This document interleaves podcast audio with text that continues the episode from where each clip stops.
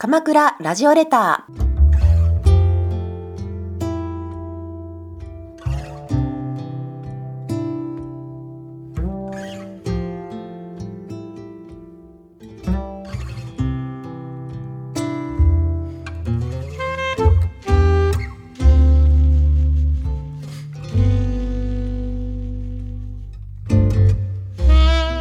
ラジオレターをお聞きの皆様こんにちは。パーソナリティのゆりです。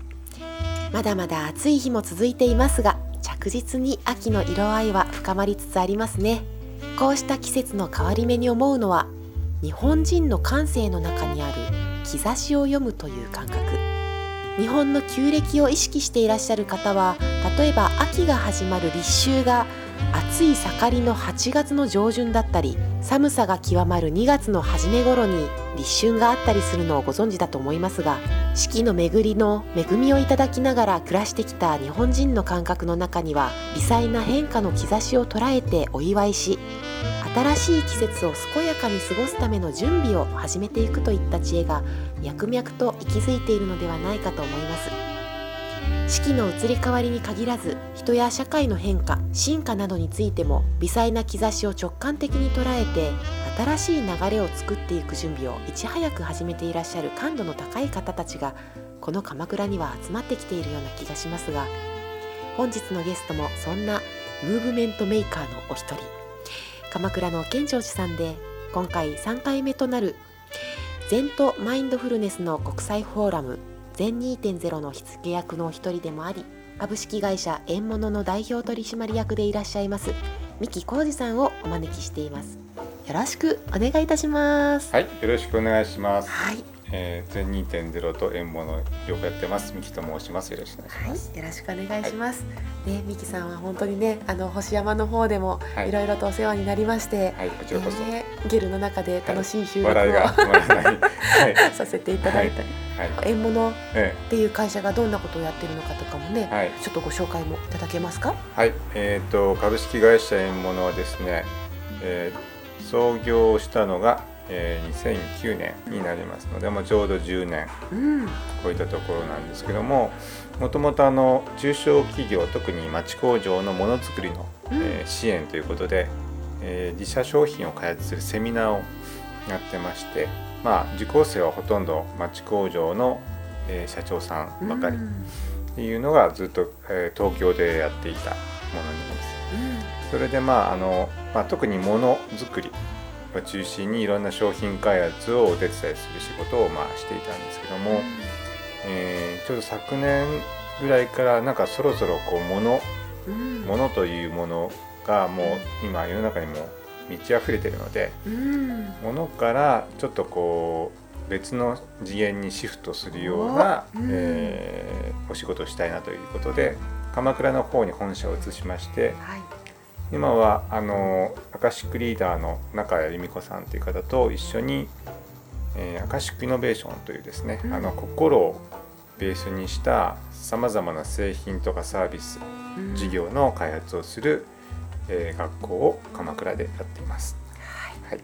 由美子さんにはラジオレターにもご登場いただいておりますのでですね。はい。なんて言うんでしょうね。やっぱりこう鎌倉ってそはい。の、今までにないものを生み出す力のある人がすごくどんどん集まって、うん。ね来ているようなところがあると思うんですけど、鎌倉って何なんでしょうねその磁場、えー巨大な磁石のように、うん。えーその非常に感度の高い人は引き寄せるう、んうんうんあの渦みたいのが巻いてるような気がしてまして。うん。僕らがこの全2.0を始めたうん。2017年はいを境にもっとその渦がうん。加速している気がしておりまして、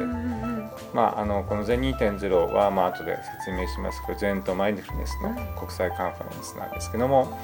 そこにあの登壇されたスタンフォード大学の先生が鎌倉をすごい好きになって、まあ、半年移住を決めたりとか。半年中 すごい。あとはこのイベント自体に参加した人がその後にあのさまざまな新規の事業を起こしたり資金調達をしたりとか、うん。あといろんな分あの分野で活躍する人たちにどんどんなっていったりとかということで、まあ、その鎌倉という磁石をのこうスピードを上げるうん。あの役目もこの全2.0してるんじゃないかなというふうに感じています。この2日間の、はい、そのまあお祭りのようなものの中に出てこられる人たちの分野の広さっていうのがすごく魅力だなと、毎年思っているんですけれども、はい、今回はどうですか？今回は、うん、あの例えばギバー・ロー氏という方は総統州の北米の総監でして、うん、アメリカのトップの方なんですけども、はい、今アメリカに巨大なお寺を作っていて、そのお話をしていただいたりとか、あるいはあの内田さんは、あの鎌倉にあのお住まいで、まあ、障害者サーフィンで金メダルを世界チャンピオン2回連続して取られた方とかあとはキールタナ・マリアパンさんは、えインドの呼吸法スタルシャンク呼吸法という先生でうん、でその呼吸法を伝えいただいたりとかあとデフリー・マーティンさんはテクノロジーで人の意識を進化させようというあのトランステックっていうカンファレンスをやっている、サンフランシスコからわざわざ来ていただく方と、あとはあのキャサリン・レイリーさん、シスターなんですけども、はい。えー、日本に来て50年そして40年以上座禅をしていて、うん、シスターっていうことはあの教会の？教会のシスターですね。シスターなんだけども座禅をされている。で、えー、雪の下教会で座禅会をやって、うん、で私も何回も参加した素晴らしい方なんです。そういった方とか本当にいろいろな、えー、テクノロジーそしてお坊さんイントえー、キリスト教あとは大学の先生もスタンフォード大学のスティーブン・マーフィン先生とか、前の先生とかですね。もう。あとは、えっと、起業家として、うん、えー、暁という会社の塩田社長とか、うん、鎌倉の、えー、カヤックの柳沢社長とかですね、うん、いろんな分野から、えー参まあ、参加していただくというイベントになっています。なのでね本当にその分野とかまあいろんなものを超えて、はい、マインドフルネスという一つのね、はい、キーワードでつながっていくということが、はい、この鎌倉という渦の中からどんどん起こってきているのがすごく楽しみだなと思っているんですけれども、ねあのちょっと詳細としては、あの9月の21と22日に、えー、北鎌倉の県庁寺様をお借りして、うん。え行われます。で、はい、詳細についてはこう、ホームページ全2.0で検索していただくと、まあ、いろいろ出てくるんですけども、まあ、おすすめは、まあ、いろんな登壇者の方も話を聞くこともできるんですけど、中でいろんなワークショップをやるので実際に座禅とか瞑想の体験をしたりとか、あとヨガの体験をしたりとかあとお昼にですね八の木さんという、えー、北鎌倉にあります非常に有名な精進料理のお店のお弁当が出ます。これもとても美味しくて、これも食べる瞑想っていうのをやったりとかしますので超おすすめです。まあ、こんなその話を聞くだけでこれ体体験して、いろんなあの食べたりとか匂い嗅いだりとか舌の感覚とかあと音楽とかもですね、あの今回えーと、音楽というかインインド舞踊古典舞踊の方もいらっしゃったりとかですね、すべ、ての五感をか通じてあの自分自身を見つめ直すそして心を見つめ直すということを体感していただくということ。そしてあの体感したものを、体感した方同士ですねまたシェアしていくということでより自分の気づきが深まるというようなイベントになります。はい、このね今回3回目で、テーマがつながり、はい、つながりになります。になりますよね。つながりっていろんなつながりがあると思うんですけども、例えば、えーと、自分自身と、まあ、家族のつながりとかあるいは自然とテクノロジーのつながりとか、あるいは、えー、例えば経済システムと地域のつながりとか本当にいろいろなつながりがありましたそれを登壇者の先生たちと一緒にま体感してそれをまた自分の気づきをシェアしていくという形で、え参加者の方はなんか一方的に聞くんじゃなくて、むしろ全2.0一緒に作っていく、あの仲間として参加していただきたいなという思いがあります。いや本当に今からすっごく楽しみですけれども、はい、私も楽しみです、はい、そんなミキさんが今日書いてきてくださったお手紙というのは一体一体どなた宛てなのでしょうか、はい、じゃあ開けさせていただきます。はい、高松のじいちゃんへ。高松のじいちゃん。じいちゃんが亡くなってからもうだいぶ経ちますね。毎年夏になると高松のじいちゃんの家で過ごした夏休みのことを思い出します。じいちゃんに夏休みの宿題を見てもらったこと海へ遠泳に連れて行ってもらったことなどよく思い出します。あの頃はそのような体験が人生の大きな財産になるとは思っていなかったけれども今では人生の中の宝物です。特に三木の家が侍の家であるということを思い出させてくれる日本刀や火縄銃鎧兜など本物をいろいろと手に持てたことは日本人であり侍であることを自分の中に残してくれた本当に貴重な体験でした。また切腹の作法や切腹の時の具体的なやり方心構えなど侍としての教育をしてくださった高松のじいちゃんは今でも自分の中に残っています。そのような教育は今の自分の基礎となり自分の仕事に向き合う姿勢や家の中での振る舞い方また全2.0のボランティアの方々との関係性の作り方などに非常に良い影響を与えてくださっていると感じています。令和という新しい時代を迎えた今世界の情勢はますます混迷の度合いを増しています。そのような混乱の時代に世界に求められるのはまさに侍としての武士道の考えに基づいた令和の侍としての日本人の新しいリーダーシップの在り方だと感じています。そして令和の侍の都として全ての考えと多種多様な人々を豊かな自然で包み込みそれを新しいテクノロジーで加速させるのがこの鎌倉の役割であると考えています。じいちゃんの教育があったおかげで令和の侍の都鎌倉を多くの仲間と一緒に作り出すお役目が回ってきてると感じています。心から感謝申し上げます。令和元年8月5日三木コーチ以上です。りがとうございます。いや私ねあの昨日ね亡くなったおばあちゃんに会ったばっかりなんですよ。おお どちらで？うちでなんですけど。本当に、えー？いらっしゃったの？あのですね別のちょっとあの動画の収録をしていてですね、はいはい。あのコネクションプラクティスという、うんうんあの今ちょっとプロデュースしている大切なこうメソッドがあるんですけどうん。その中にあの脳と心臓を同期させるというコヒーレンスっていう、うん。うんあの作法がありましてですね、うん。それで私そのちょっとそれのデモンストレーションということで今回その亡くなったその大好きだった祖母をネタにワークをうん。あのするのをね動画で撮っていてで最後に、うん。あのまあそのコヒーレンスねをしている時にうん。撮影してた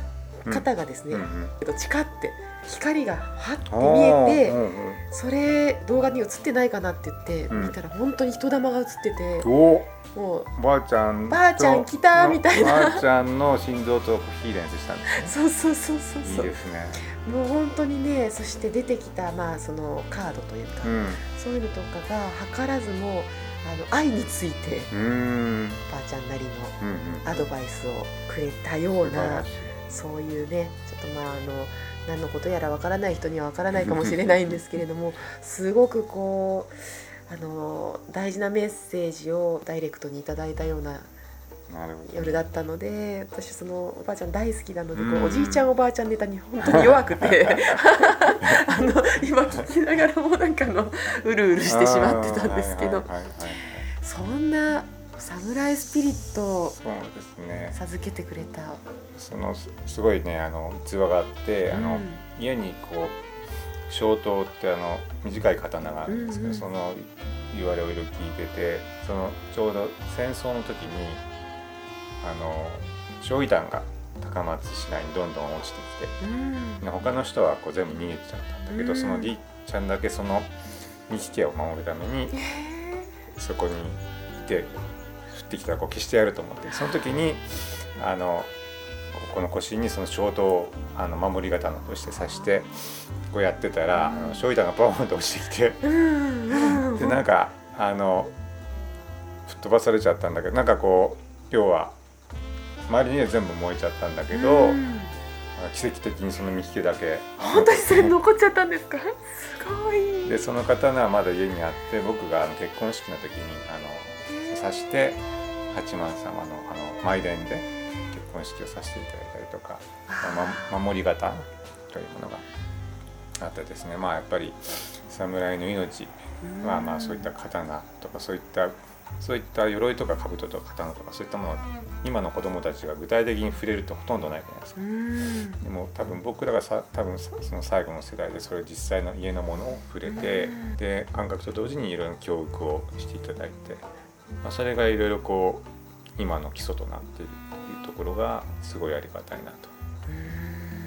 いうところで、はい、すごいですね。なんていうんですかね、そのスピリットをね手渡してもらったような、はい、そういう体験が、うん、今でもねあの大切に兜はうちに、ね、僕の枕元に 置いてあります。はい、夢の中でいつもおじいちゃんとあの対話しているような感じなんでしょうね。まあ、おじいちゃんの先にいろんな先祖様がいて,、いて守ってくださっているという。いやもうねあのお話は尽きないんですけれども、はい、ちょっと今日ね令和の侍についてという話とかもね、はい、こばれ話の方ではいろいろお伺いしていきたいと思ってるんですが、はい、けれども、はい、あの最後に何かあのキンキンにねこうちょっとお伝えしたいと思っているイベント全2.0以外にも何かありましたら、ね、えーと、鎌倉に来てからあのアカシックイノベーションというですね心をベースにしたさまざまな製品とかサービスを生み出す、えー、学校えー、中谷由美子さんと一緒にやっています。ですのでそれあのアカシックイノベーションってキーワードで検索してもらえるとのページが出てきます。で鎌倉に来てもすでに3期卒業生が出て今度4期目も始まってるのでもしご興味があったらそれをちょっと検索して見ていただけるとありがたいなと思います。自分のスピリットを本当にちゃんと生かしたというかスピリットとつながった、うん、そういうこう自分のライフワークだったり仕事だったりっていうものを開いていくための学校です。学校、はい、ということなので、はい、ぜひ扉を開けていただけたらと思います。はい。本当に今日はありがとうございました。はい、ありがとうございました。おじいちゃんもありがとうございました。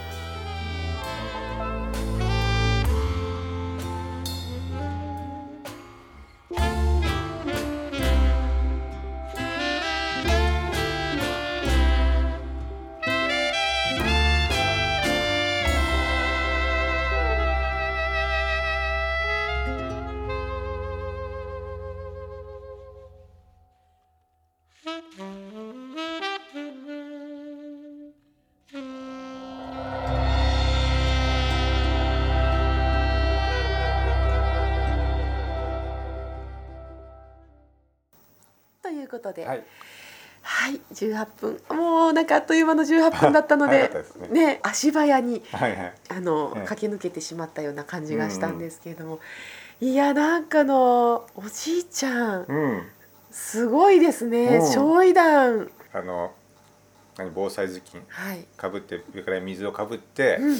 こうどんどん燃えるのをこうどんどんあのバケツで消していったっていう感じね。本当に。でまあ多分そのご先祖様にあのおじいちゃんも守っていただいた感じだと思うんですけど。なんか泣けてくるな本当に。命をかけて守りたいものがあるとか大切にしたいものがあるっていうような感覚、うんうんうん、でやっぱり昔の人たちは色濃く持っていたようなそういうなんかこう印象がやっぱりなんか私の中にはあるんですが最近の私たちの世代というか、うん、最近の人たちの中にこう命を懸けても守りたいものがあるっていうこう熱い感覚っていうのは、うん、どれぐらいちょっと、でもそういう受け継いだものが、うん、あのすごい大きな宝物であった場合はそれはやっぱ守りたいなって思うことが多分増えると思うんで、まあ、僕はそういう宝物をおじいちゃんから頂いたので、まあそれを伝えていきたいなと思います。はい、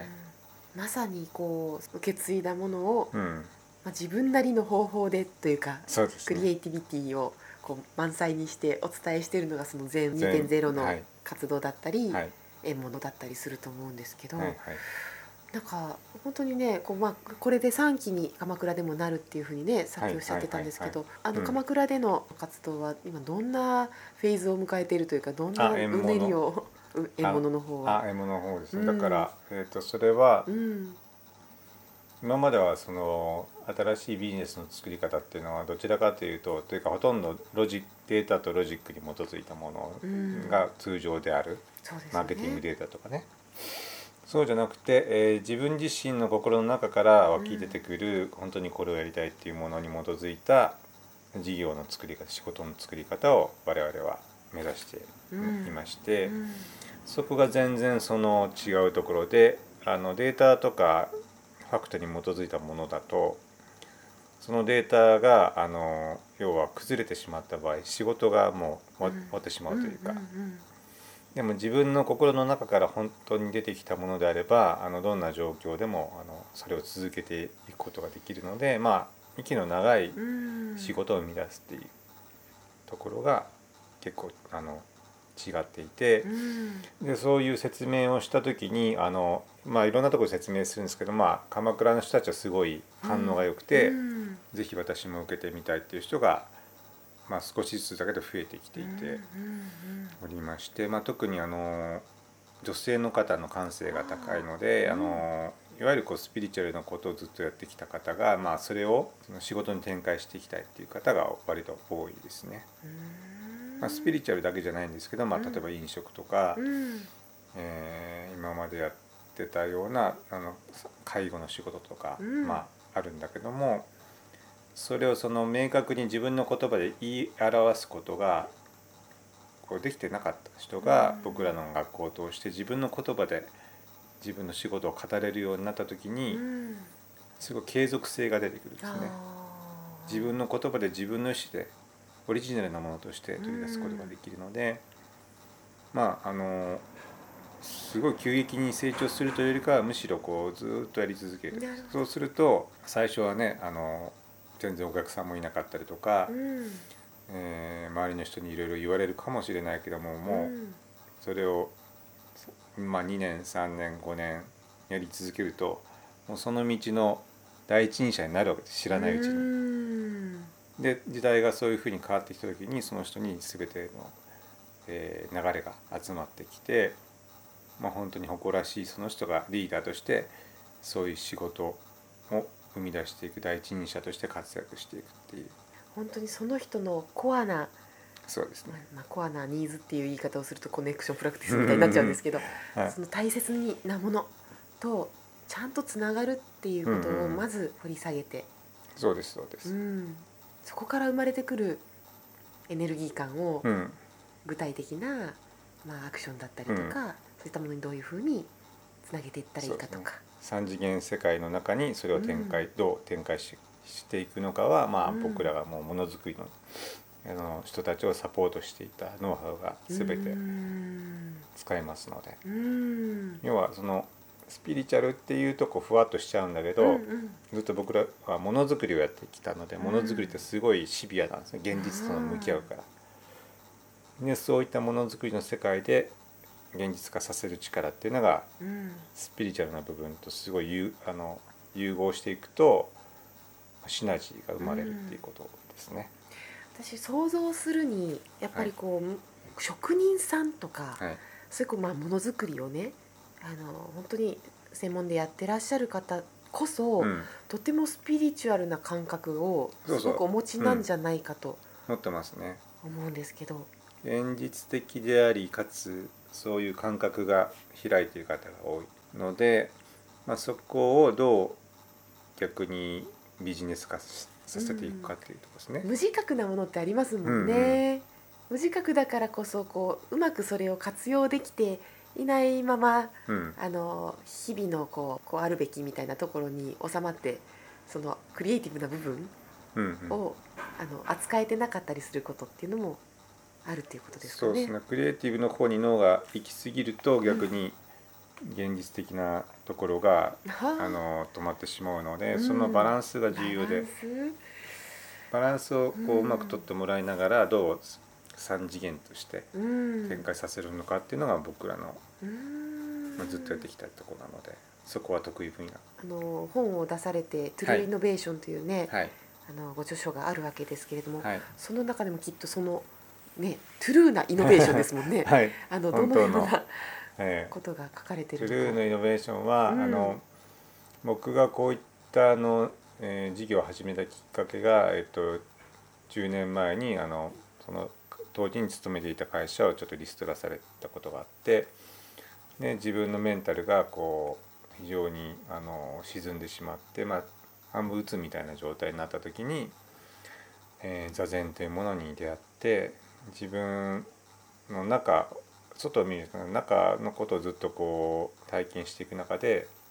心の安定と新しい事業のアイデアを得られたっていうところから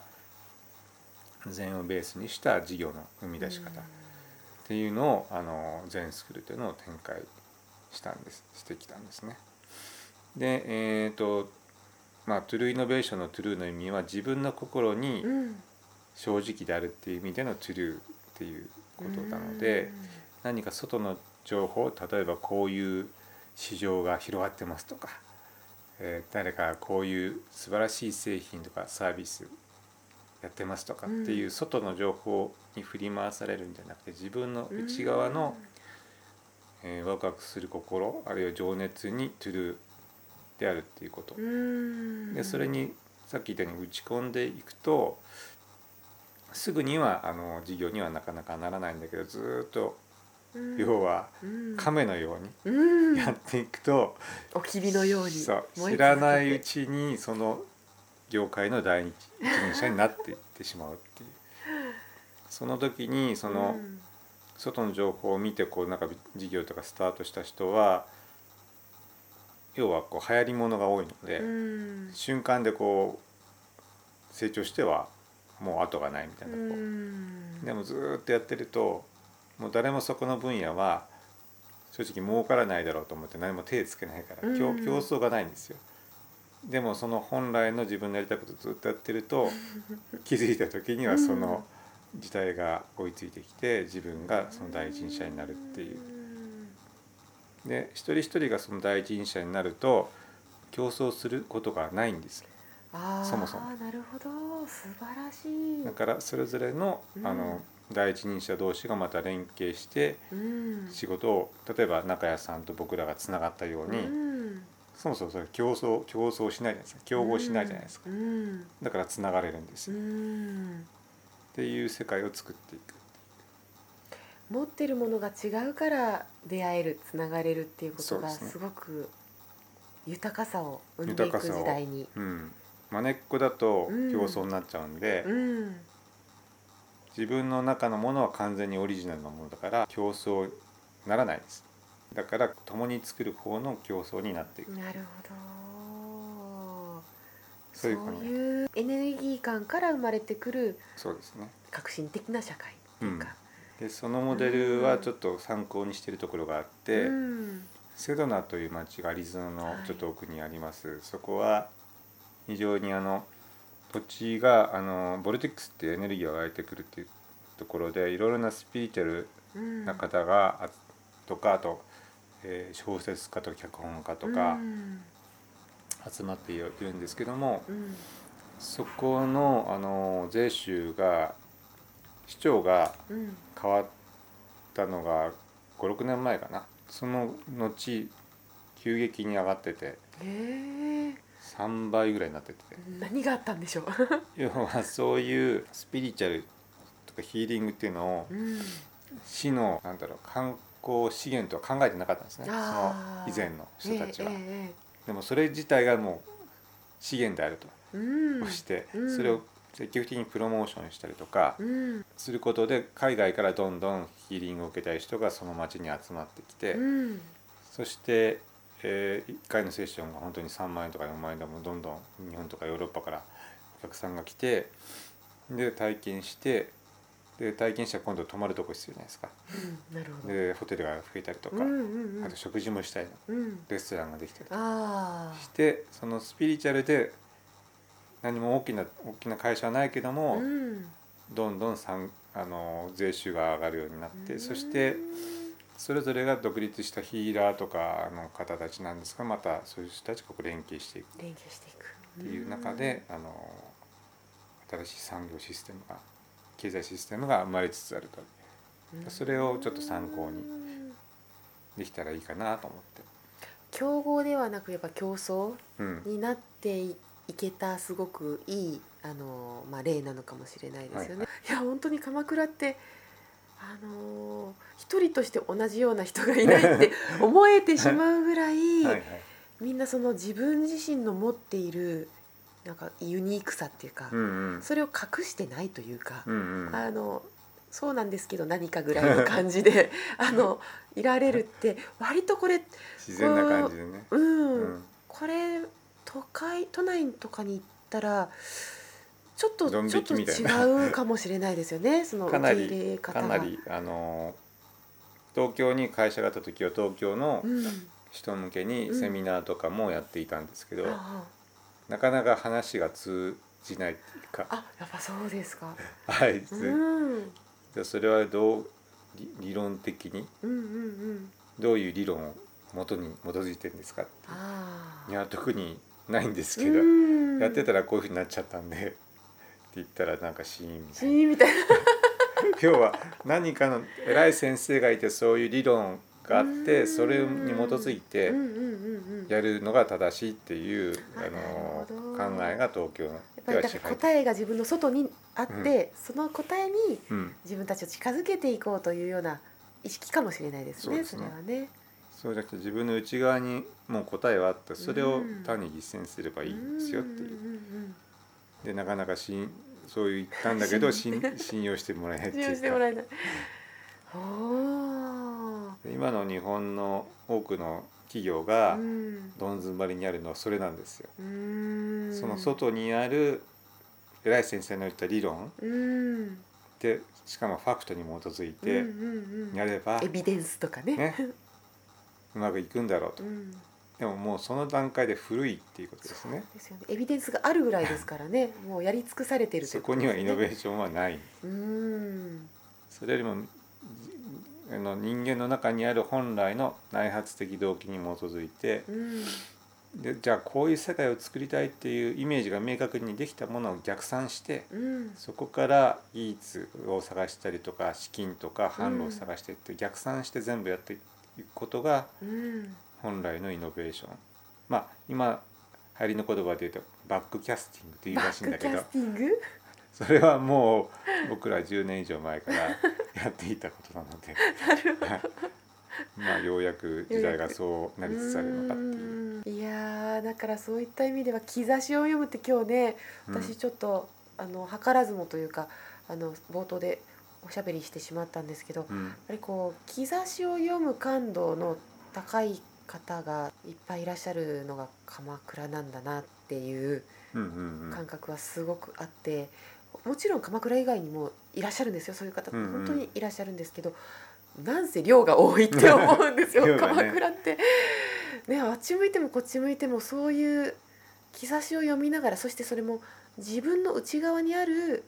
感覚もちゃんとこう、うんうん、あの大切に扱いながら、うんうん、いろんなものを選んでいってる人がすごくやっぱり多いなって。うんうん、やっぱ自然が、うん、うん豊かっていうことと、あと海が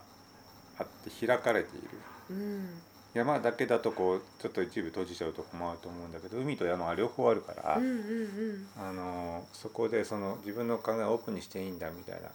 あのオープンネスっていうんですかね、うん、開放性もあるしあとはまあその座禅とか瞑想とかそういうプラクティスをやっているこ、まあ、やってる人が割と多いから、うん、そういうこう肉体の感覚に気づく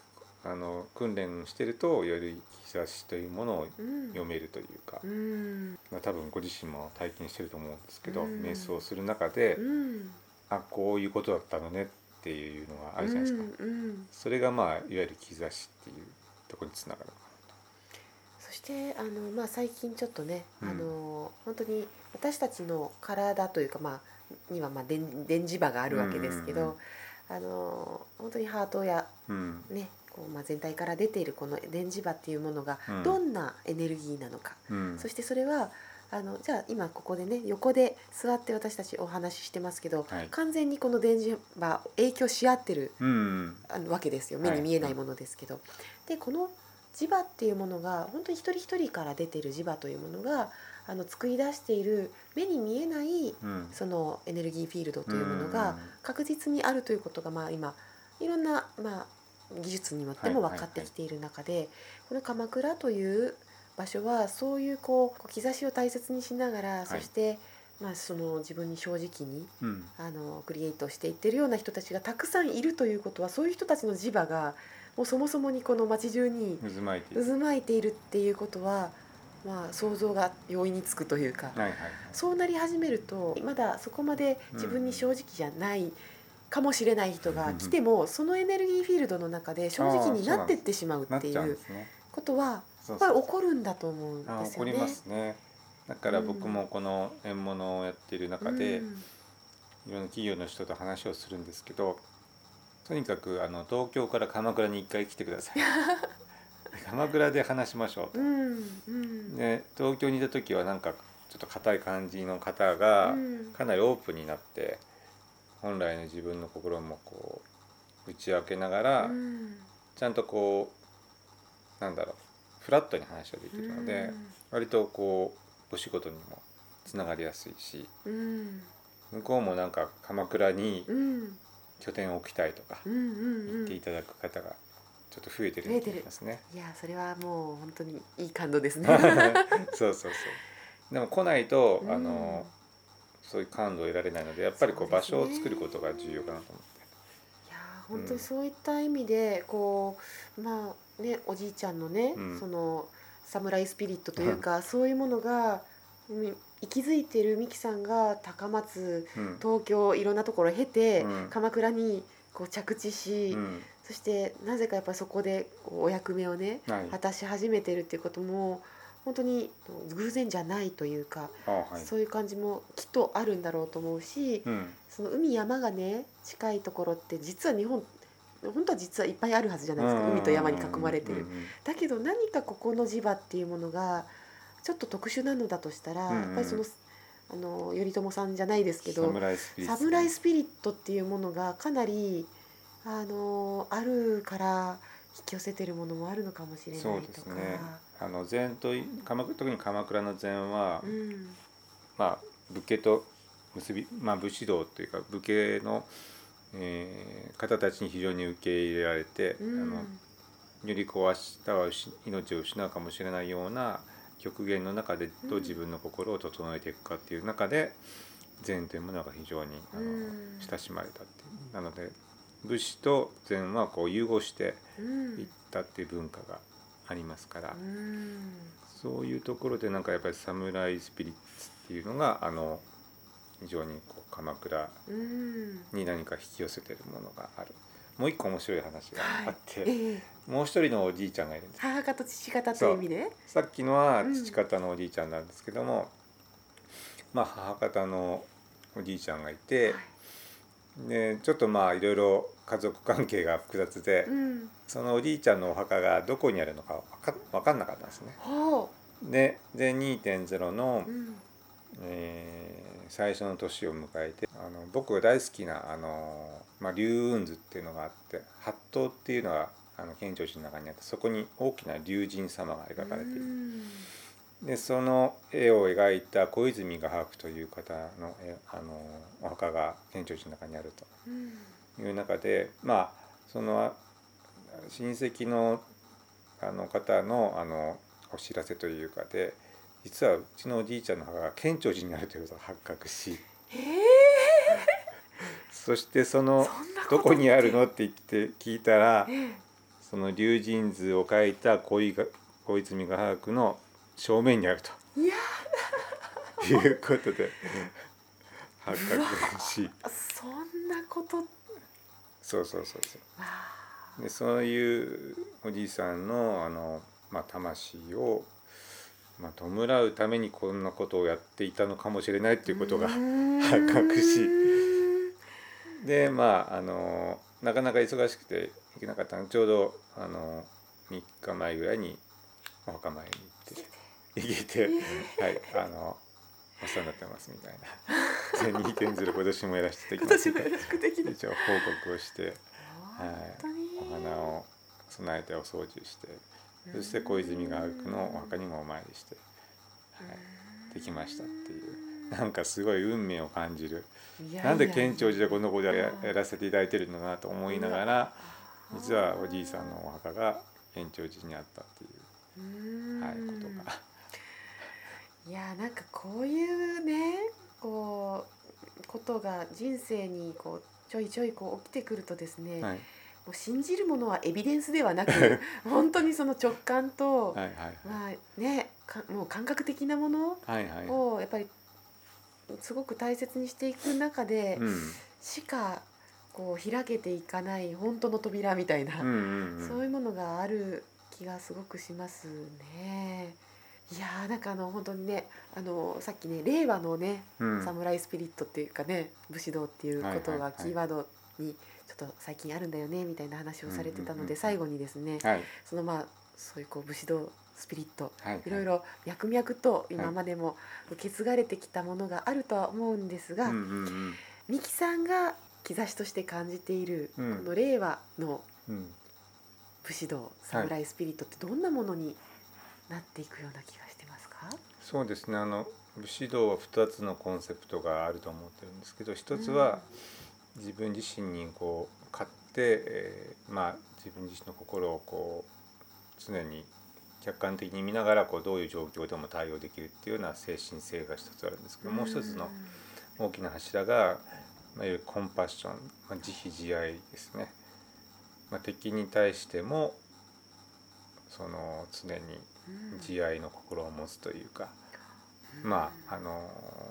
そういうことが重要なんで